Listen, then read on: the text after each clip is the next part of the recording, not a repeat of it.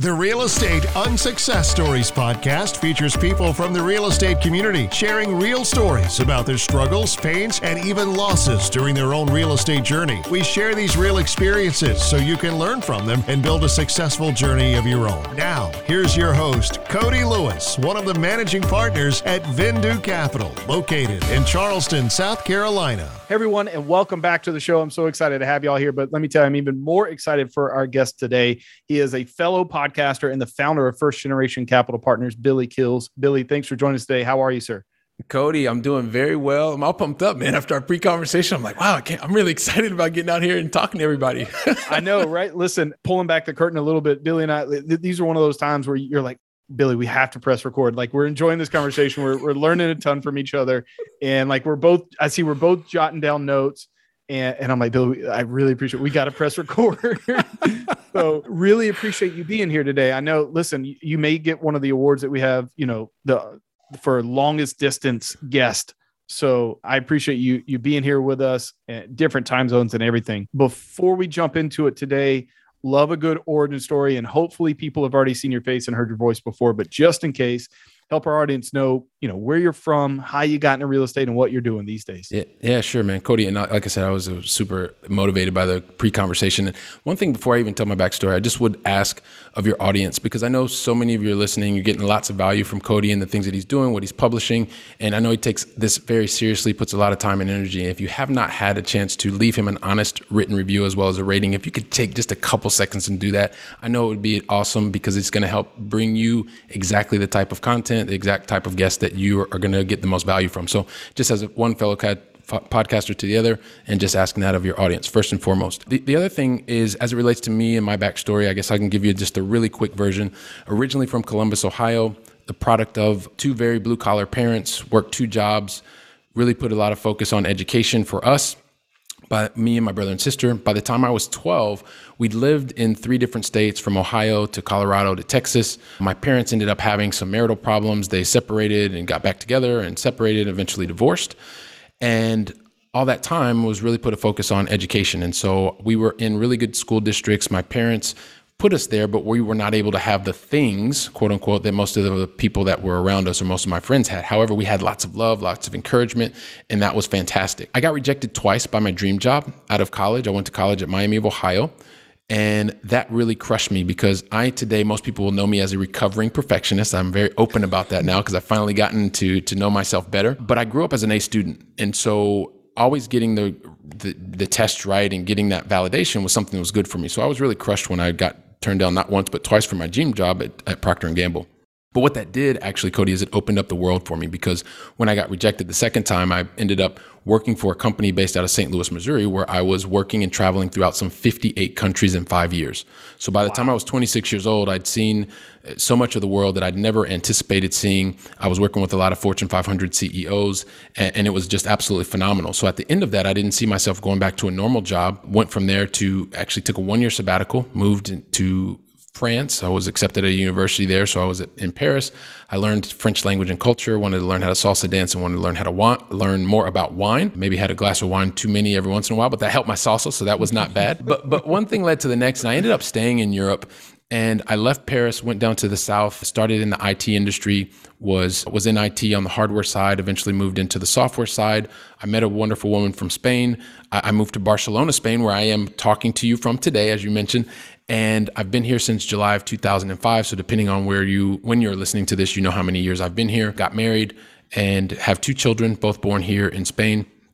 And it's just been fantastic. Up until recently, I'd done, I've been working in corporate life for about 26 years, and in last December was no longer part of the corporate world and have been focusing on building my own dreams, serving our clients recently. Uh, the thing that you asked me about how did I get into real estate, I didn't know anything about real estate, but there were two events that happened. There was kind of 2000 when I lost, when a part of the dot com bubble, 2008, I lost 33% of the value of my portfolio. And somebody who comes from a family where you don't have, where we didn't have a lot. And so when I was able to finally amass things and I lost 33% of it, it was outside of my control. I needed to kind of get more control of my life.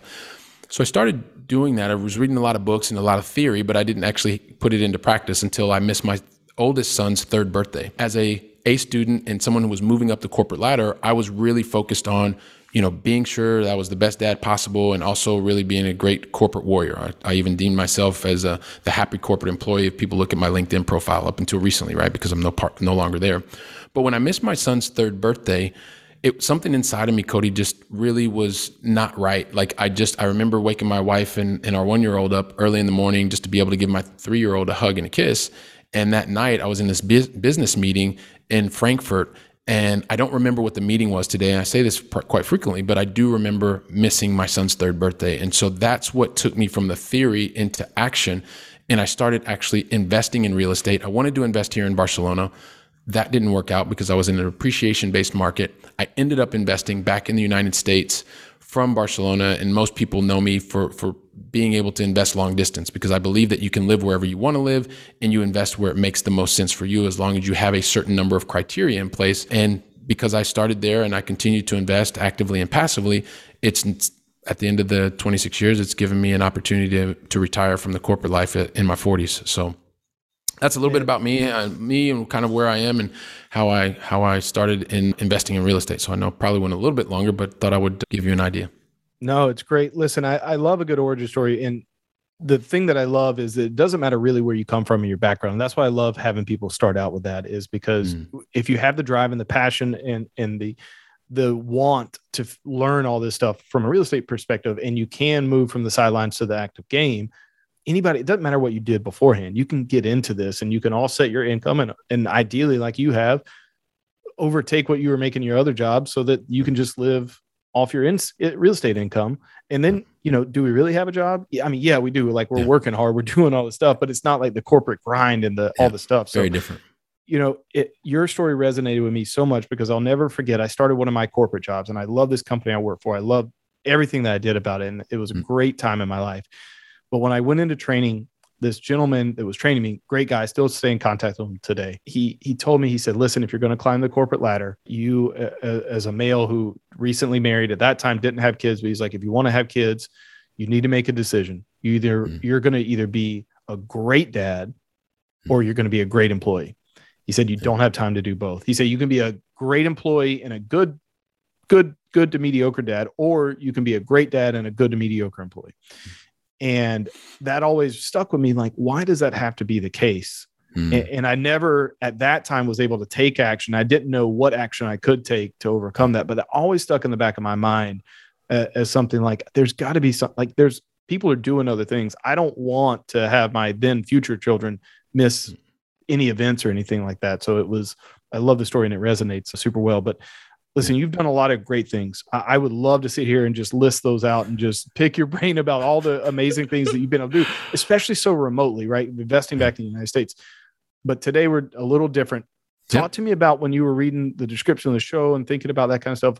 What kind of unsuccesses that you've had in your career in real estate that have propelled you to, to where you are today and helped you learn and overcome? It, yeah, sure. I mean, there, there's a couple things actually. When you mentioned that story you were just telling, I, I posted on LinkedIn the other day a story very similar to what you were talking about, trying to be excel at home and also at the office. And it's a huge struggle for some for so many of us, right? And and it seemed like it was something because a lot of people had energy and they were talking about that. The other thing, as it relates to kind of what are some of the things that have happened?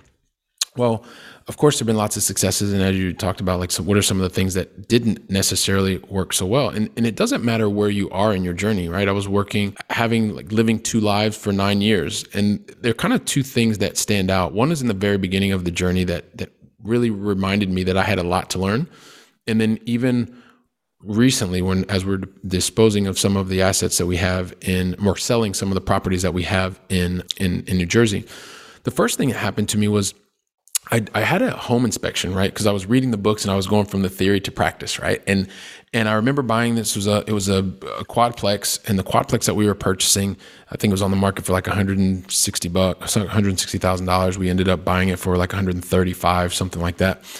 And I had enough sense to actually get a home inspection done, and so I had the home inspection done and the home because we'd purchased a property before a duplex and then a quadplex and this was the third quadplex or the second quadplex, the third purchase in like 18 months. I continued to get the home inspections. I had the home inspection, but the thing is, I got the home inspection and I kind of put it to the side. I looked at it and put it to the side. Well, the, the challenge that happens many times when you are having early success, Cody, is you get the early successes and then you just fall into a rut. And the third property that I purchased, we got the home inspection and you know, we put it to the read it and put it to the side. And about a year later, ended up having an inspection from the city and come to find out that there was increased damage to the roof, to like a side roof that we had on the back of the house. Well, when I figured that out, of course, my first reaction was like, this can't be the case. As you know, we had the home inspection and all that kind of stuff, and so I'm, you know, hot, hot under the collar, and I'm looking and all uh, upset, and and I go back and I look at the home inspection report, Cody, and it was clear as day that it told me that there were issues with the roof. And the problem was I didn't take the time to read it. I thought that this was going to be just like the other two. I bought this, I read through them, and I got lazy. And because of that, it cost me number one, cost me probably in excess of $20,000. But worse than that, it caused a terrible experience for, for the resident, for the tenant that was living in the property. It also cost me additional because I had to pay for that person and their family to be in a hotel while the time that we were actually fixing the roof. That was the terrible part.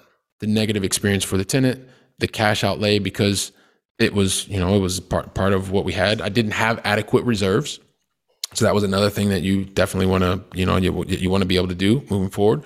But most importantly, it was because I got lazy. And when I went back and I saw what was there, it was kind of like I was really, really, really upset with myself for having taken the time and made the investment for the home inspection, but not actually followed through enough to see what could have happened. Because had I read that and been understanding what was happening, I could have gone back to the buyer or to the seller, excuse me, and we could have looked at the overall purchase package once again, look at the different conditions or the price or whatever the case may be. So it was something that was definitely within my ability to resolve, and I just dropped the ball. And as a result, my tenants had a negative experience. It was additional cash outlay. That was the first thing. The second thing that I guess I would maybe add is just even recently we were disposing of selling one of the properties and because the market is a great time and we're looking for some someone was coming into the market to purchase in, in a different city and this was the second quadplex that we purchased well come to find out that there were some changes in the city ordinance and the type of duplex that i had was no longer recognized as a legal duplex.